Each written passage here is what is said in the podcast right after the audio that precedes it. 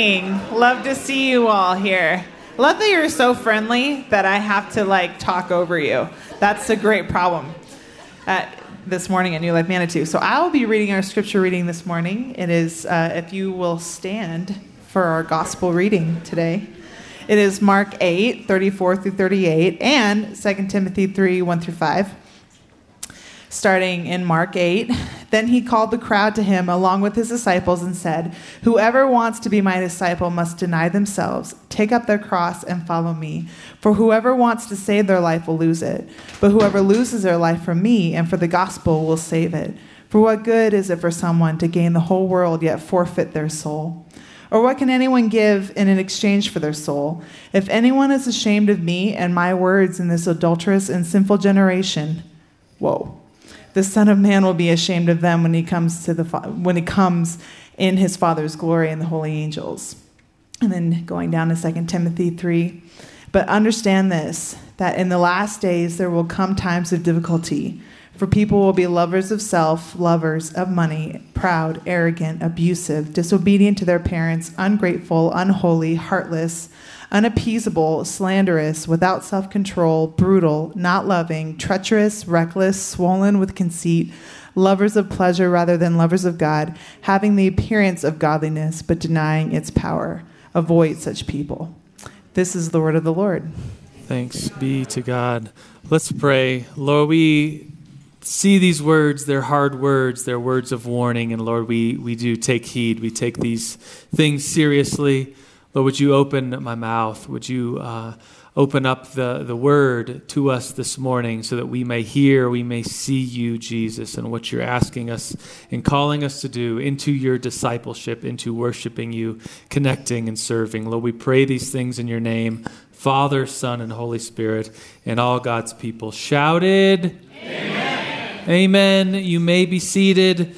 Thanks for being here this morning. I want to start off serious. Sometimes that we start off a sermon and there's like a little song, a little dance, not literally, never literally, but we go into stories and and but I this text that we're preaching on and the sermon subject this morning about giving and then the other side of that, greediness is quite serious. And so that's what we're talking about this morning.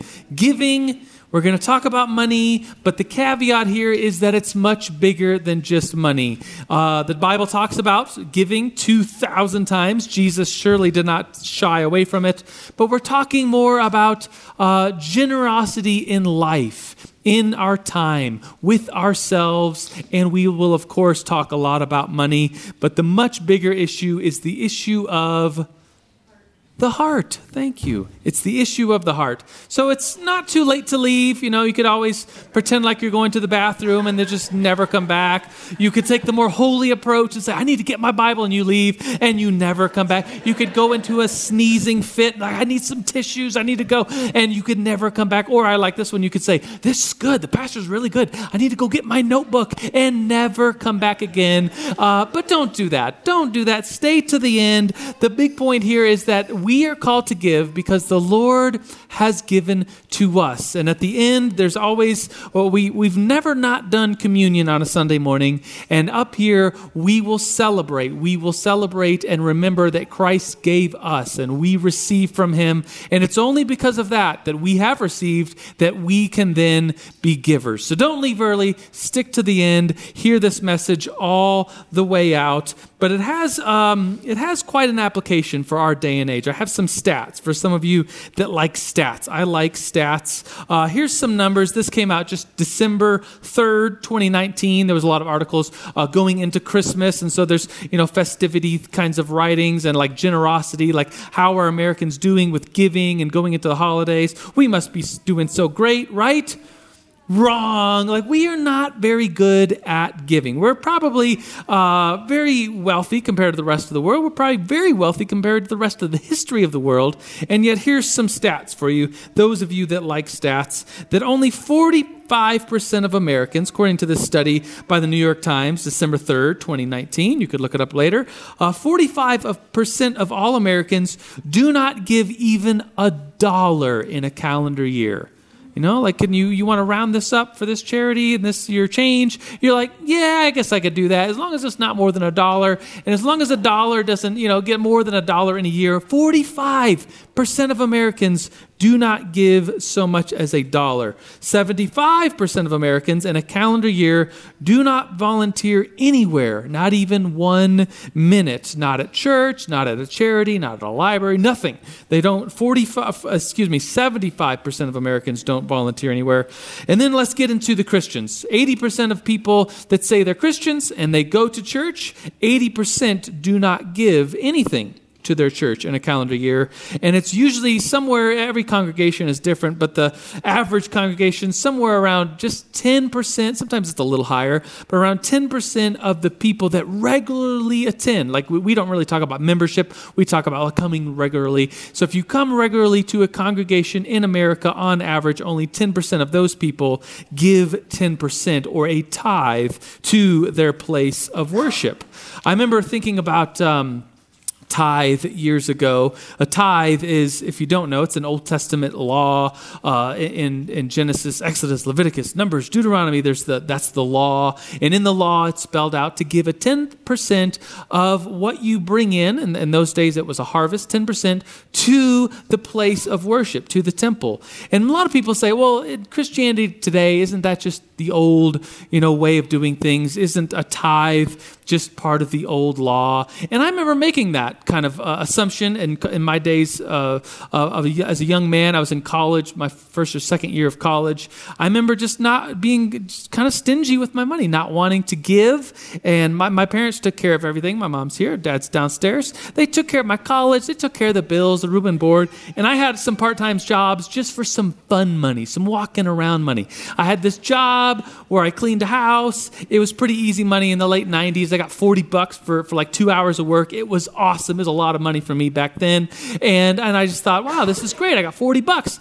And then it kind of hit me that maybe I should be tithing on this, which if you, if you do the math, 10% of 40 bucks is four it's just four bucks. And i was like man this is like a trip out to wendy's. Like this is uh, this is a starbucks drink. Like I, four bucks. This is my spending money. This is my fun money.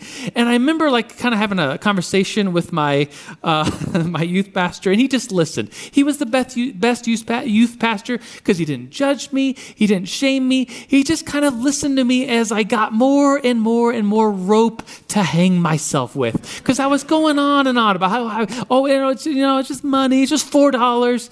And I, in the midst of this conversation i remember it just hit me. Like i need to give. I'm, I'm being stingy I need to give. So I made a decision, like my first, second year of college, I am going to tithe. And at that point, I would literally come to church with the church with a check for four dollars on it. And I just wonder, like the people processing this are like, this is going to cost more than four dollars to just process this check. Who is this kid messing everything up? But in my mind, it was like, I'm going to start giving, and I'm going to give a tithe. And I've done that since those days. And so I'm much older now. It's been like 20, 25 years, and I've been tithing ever since then. It was was a, it was a decision I made many, many years ago. But let me talk a little bit about this tithe. Giving to the church, it's not a tip. You know, if, if, if I'm preaching well, uh, it's not like, hey, you should put in more next week. He's pretty good. You know, give him an extra buck. It's not a tip. It is certainly not a tax. It's not a personal uh, investment. Sometimes people get this idea it's like, oh, if I bring to the Lord this amount of money, well, then he better return that amount of money plus some, specifically when it comes to finances. And, and that's just not the case. We are promised blessing, but it does not have to come in financial form. And so don't get that into your head. It's not a country club enrollment fee, uh, it's not a membership dues, it's not an HOA fee. Uh, tithing, giving to the Lord, is an act of worship. It is. We believe that. It's sacrificial giving. It's a matter of the heart and it's it's something that has blessed me. It's something that it's just wonderful to give, to be generous. I've never heard of an argument where someone um, is arguing against uh, a 10% because they want to give more. I mean, imagine someone like, yeah, you know, we've been praying, we really want to give 15%, but the rule is 10, and we don't want to break God's rules. Get out of here. Like, I've never heard that. In my mind, it's always, and as, as a kid, uh, as a young man, I guess I should say, think going through with my youth pastor, it was really, I didn't want to give a 10% because I didn't want to give a 10%. And I was kind of using this, oh, it's an old law, legal system. I don't, we're not bound to the law, therefore I don't have to give. And yet, as I've grown, I think the Lord calls us to, I could say it like this, I've heard it said like this a tithe should just be training wheels. A tithe is just, if you're going to be generous in your life, well, then a tithe should just be, you know, the first part of that. And it should be something that is just part of the, what you do in a day to day life, in a week to week life. So, this sermon here, uh, I know I always have, how many points do I always have? This one is two points. I know it's going to mess with you. It's just, uh, once again, it's not too late to leave. You can go get your notebook and never come back. Uh, two, two sides of this sermon, like a two sided uh, coin. This sermon is two sided. The first side is an ugly side, a tarnished side, a black side. And the second side that we'll get to is a beautiful side, the side of generosity. The first side is this. So we could put the point on the board. Uh, it's greed is horribly ugly. The first side of this sermon, if we're talking about a sides of a coin, is that greed is horribly ugly. The, the old English word avarice. Have you heard that word before? Like it's a, it's a monster of, of material gains and wants and possessions. And it's one of the seven deadly sins. Do you know about the seven deadly sins? I remember researching them, assuming that they were in the Bible. Like you could flip to, uh, I don't know, Hezekiah chapter 2 and find the seven deadly sins. And are they in there? No, they're not in there, but they are a long church tradition of these sins that are particularly good, I guess, in a way, of grabbing us and pulling us away from the Lord and his ways. And so one of the seven deadly sins is, of course, greed. I have, I have, a, I have three audience participation things. Some of you are going to cringe, but it might be kind of fun. So we'll see how this goes. We'll see if we ever do this again. But I want you to, usually we don't have you yell out things in church, but I want you, I think you all kind of know, you know what greed is, but what is a good definition for greed? A synonym for greed. Uh, this side, anybody want to yell something? Stinginess. What else? Selfishness. Let's try over here. Come on, we got you. What'd you say, Roxanne? A tight one. Terry, coming through. Thank you. Anything else? Anybody? We know what greed is, right? Anything? Nobody? This is your opportunity to yell out in church. Scrooge, miser. Okay, good. We're getting some good words here. I wrote down uh, just wanting more always more, more. Like I have this image in my head of like a greedy person with a Ferrari, and they're like, forget that, I need 10 Ferraris. And they're like, oh, that's an image of greed. But really, if we're honest with ourselves, greed is just wanting a little bit more. In fact, uh, a guy who lived a little while ago, John D. Rockefeller, have you heard of his name before? One of the richest uh, men in modern history. In fact, I was doing some math uh, yesterday morning, and there's a rich, the richest guy alive today, the founder of Amazon. He's pretty rich, like hundred billion dollars. Like even calculating that, like what is like? Does he go to his bank statement? It just says like a hundred. Like what does that mean? Like wow, um, this guy, John D. Rockefeller, if you add in, you know, compensate for inflation, John D. Rockefeller would be four times richer than the richest man alive today. And John D. Rockefeller was once asked, How much money? Like, surely this guy would know. How much money does it take for someone to be satisfied? And John D. Rockefeller famously said, You know how much it takes to satisfy a man? It takes just a little more. Like, oh, isn't that true. Even a guy that's four times richer than the richest man today with inflation would say just a little more. Isn't that in all of us? Just a little more. Contentment and giving are probably the opposite of greed. You think about like defining a word, and sometimes it's helpful to talk about opposites. The opposite of greed, one side of it is like a thankful contentment. You're content with what you have, and you're thankful to God for that. And the other part of the opposite is then doing something about, well, then giving. That would be an opposite of greed. So let's take these each one by one and talk about contentment. Here's the audience participation, if you want. How many of you would say you either are content or that's something you really strive for, to be content in life?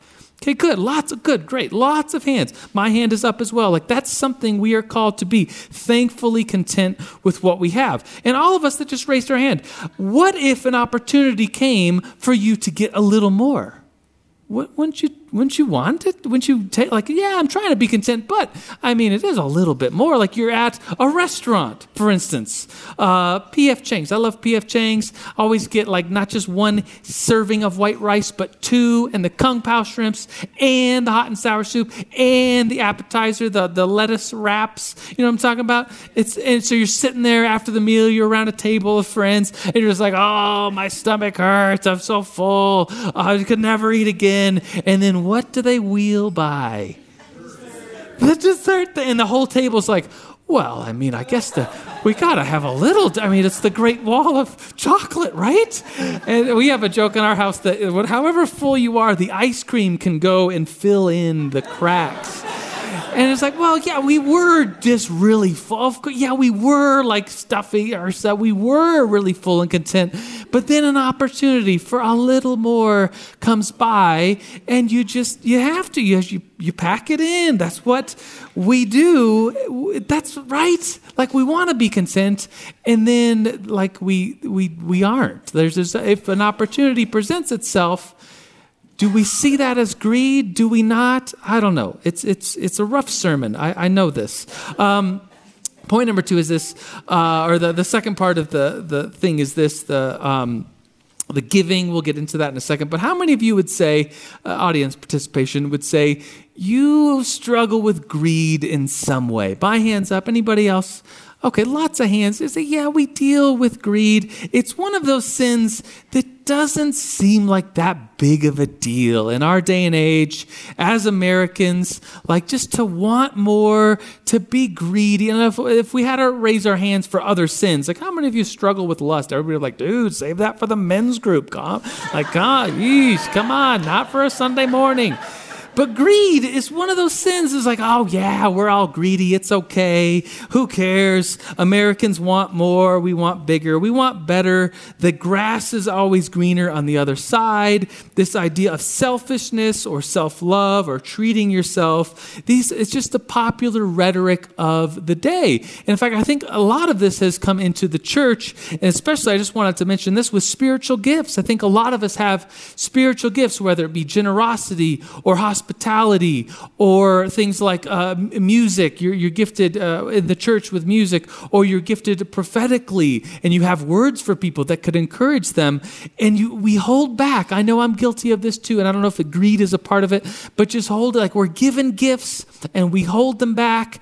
And friends, that should not be. We should be generous with our giftings, with our money, with our hospitality. Listen to these words. These, uh, I won't put it up on the, on the board because uh, we already read it, and I'm just going to jump around a little bit today. But doesn't this sound like America? 2 Timothy 3 1 through 5, what Joel read. Understand this that in these last days, so you know me, I'm not always preaching about the last days or picking dates or anything like that, but this sounds like us. It sounds like America.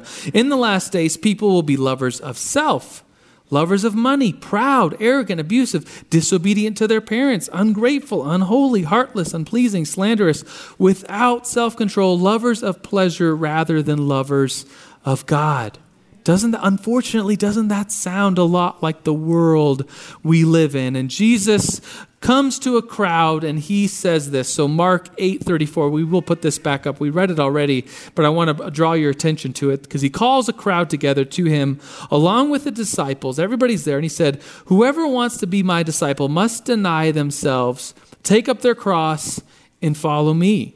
For whoever wants to save their life will lose it. Whoever wants to lose their life for me for the gospel will save it. And I read words like that, like, whoever wants to be my disciple must deny themselves. And I immediately start to think about, well, who, you know, if I'm serving, if I'm giving, I'm being generous, I'm taking up my cross, picking up other people's crosses, who's going to take care of little old me? Like, if I'm doing all this giving and I'm out there picking up my cross and denying myself, who's to take care of me. Have you ever thought that? Of course, we all think that. Like, if we're going to give and our cup is like about to be empty and we give some more and we give some more, then who's going to take care of me? Right? Like, we think this. I know I do. Maybe I'm just being honest. And Christ says, well, you want to know the answer to that? You want to know who's going to take care of you? It's me, the Lord. He will take care of you. He will fill up your cup. I'm not asking you to give away anything you don't have, but what I'm saying this morning is with our life, and we're talking a little bit about money, we're talking about generosity, we're talking about the ways uh, of life in which we can live. And if we receive from the Lord in such a way that we're always giving, then it's like our cup is overflowing and it just can't help but to stay with us because the blessing is flowing out of us. I've worded it this way, just as a quick point, that stinginess is unbelief. Someone said, as the Shellhammers, the, the definition of greediness is just stinginess, like keeping, holding, hoarding what you have. Stinginess is unbelief because it's like, oh, I might need this later. I need to hold on to this. God might not be around and take care of me later, so I need to take care of myself. And then, no, no, no, no, no. Stinginess is a part of unbelief. Let me conclude this part of the coin, this, this dirty side of the coin, the dark uh, um, side of this sermon with this story story of the rich young ruler. I won't read it. You can find it. It's in Matthew, Mark, and Luke. Uh, many of you know it. I will recap it. But a rich young ruler comes to Jesus. He's rich. He's got it all together. He's young. His life is ahead of him. And he's a ruler. He's got some sort of power. He's, he's, he's wealthy. He's got power, maybe fame. And he comes to Jesus.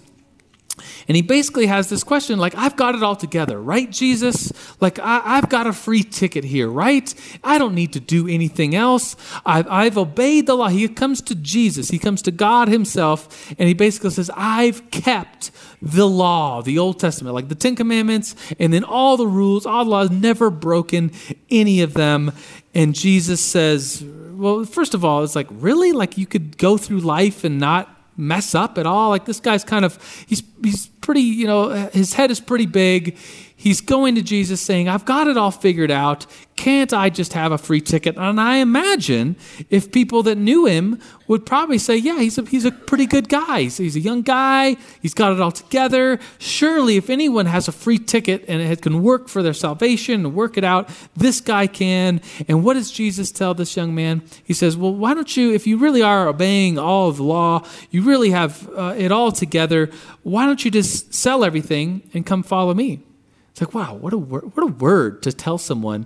And the guy goes away sad. The story kind of ends abruptly. He goes away sad. He can't give away everything he has. And Jesus doesn't tell this to everyone. Jesus doesn't walk around with one message saying, sell everything and give it all away. In fact, Zacchaeus comes to Jesus full of faith and says, uh, Jesus, I've actually sold half of everything and I'm, I, i am here. I'm ready to follow you. And Jesus does not say, well, go sell the other half. This was one specific word that he had for this rich young ruler. And I almost wonder if it was like something you would say to someone who is maybe like a recovering alcoholic. You, to a recovering alcoholic, you would say, do not even sip alcohol. Don't don't even look at it. You, you could say something like, don't even go to a restaurant that has it. Like you would say something really bold because it matches like where they were.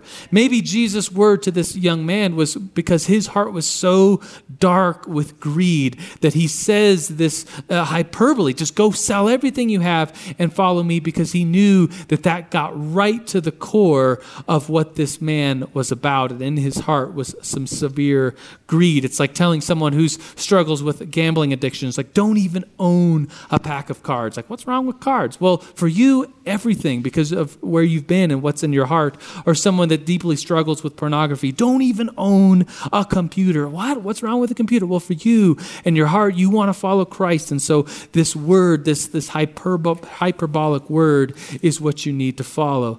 Let me tell you this point right here. I have it written down as this the real message of Jesus is shocking and it offers more and it demands more than you can ever imagine.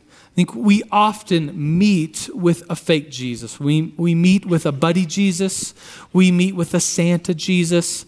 We meet with a homeboy Jesus, and we've got it all figured out. Like this rich young ruler, I imagine, was going to Jesus to say, Jesus, I've got it all figured out. I'm cool, right? You and I are cool. You're like Santa, you're like a buddy, you're like a homeboy. We're cool, right? And Jesus cuts like into his heart and says something that is that is horribly demanding and horribly shocking, and yet will offer so much more than he could ever imagine. The real Christianity cuts right to our heart. And Christianity, in, in moments like this, and what Jesus is saying, is unlike anything the mind can conceive. A real interaction will, with Jesus will offer more and demand more than we can ever imagine. So, how do we fight this? This greed, this, this side of this sermon that is dark and ugly and, and yucky and horrible. How can we fight this? I'm glad you asked we can give. Here's the next point. Uh, the other side of the coin is, of, is this generosity is a beautiful blessing. That's how we fight greed. If you want to not be greedy, just just start giving. Start somewhere. For me, it was starting with four dollars, and, and, it was it was just a pattern that I started. And generosity is a blessing. It's a beautiful blessing. You ever been around someone that's just generous or does something generous that like changes the course of your life? Like, wow, this is this is awesome. I have a little example for you, but for us in our household, it was it was quite something. So years ago, uh, we were just at the Grothy's house. Uh, Daniel, Lisa Grothy, they ha- have little kids. Uh, Wilson is just a little older than Jay, so they all looked up to Wilson. And we were over there for lunch, and as we left, uh, at, at, that point, they had this little tradition that they uh, Wilson was uh, required to give away a toy to whoever visited. So if, so if, kids came to visit, his dad, Daniel, who's a pastor on staff with New Life North and Friday night, would have Little Wilson give away something. I remember the conversation. Uh, Daniel said to Little Wilson, Give him one of your toys. I know it's going to be hard, but don't give him a junk toy. Give him a good one. And, and Wilson actually, with a smile, like this was already a part of what they did, with a smile, went and got a really nice toy, a little green metal nice little airplane. And he gave it to Jay, and the, the rest of the kids were there. So it was like, wow, cool. Wilson gave us a toy, Dad. This is so awesome. This is so cool. And they already looked up to Wilson because he's a little older. He's like an older brother kind of kid.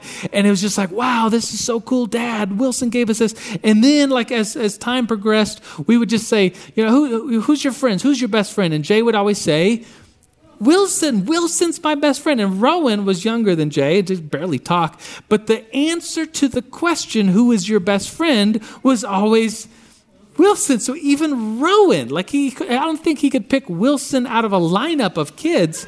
Uh, would say, "Who's your best friend?" Oh, Wilson. Why? Well, because he gave us that toy. He really likes us, Dad. He he gave us that really really nice toy, and it became like legendary in our house. And so much so that I was at my uh, friend uh, Bobby Nicholas's house the other day, and he says, "I think I'm going to start that tradition that the Grothys do with my son in giving away toys." And I just thought, "Wow, what a what a legend! It's just a small." Small little thing, uh, one day, like a Friday afternoon of a lunch and going home and getting a little toy, but it's become a legendary thing. Generosity is a blessing. Summary point for, for the board if you're writing things down the greedy always want more, but the godly love to give and are blessed by it. The greedy always want more, but the godly love to give and are blessed by it.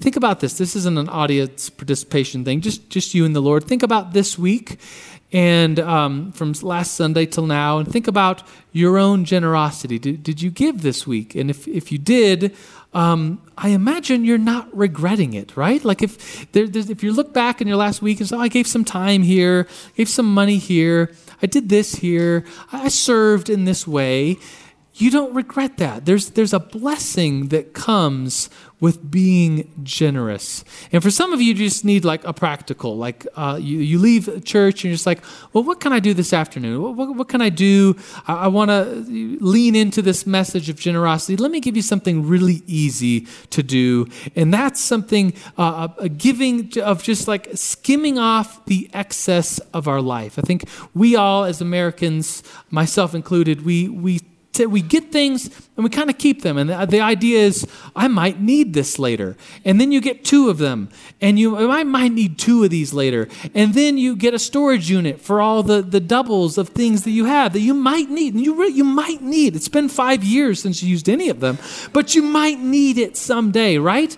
And I think there's a there's an amassing of, of wealth. You could call it hoarding, but that's like a little much because there's the show out called Hoarders. Uh, it aired a while ago, and it's just like houses full of stuff. It's like, wow, that guy's got a problem. This is serious. But I think that's, there's something about that in all of us, like to, that we might need this later, and we don't want to give it away.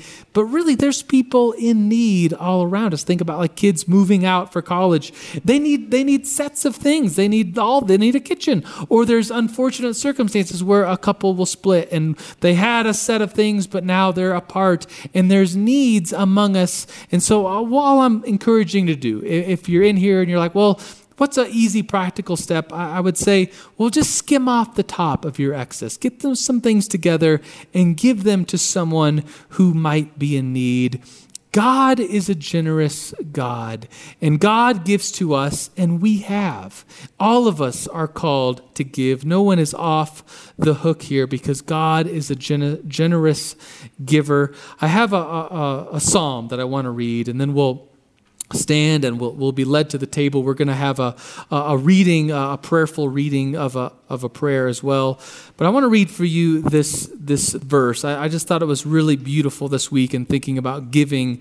And it says, it's Psalm 120, 112, verses 5 through 6. And it says, Good will come to those who are generous and lend freely, who conduct their affairs with justice. Surely the righteous will never be shaken.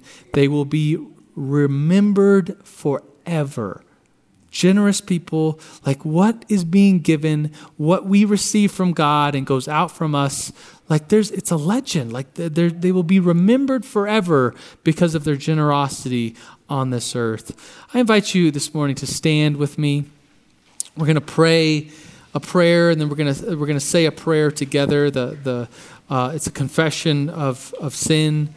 But Lord, we come to you now, Lord, standing, Lord, repenting of, of ways in which I know I and we all are guilty of selfishness and greed and being called into your likeness to be givers. Lord, you've given us so much.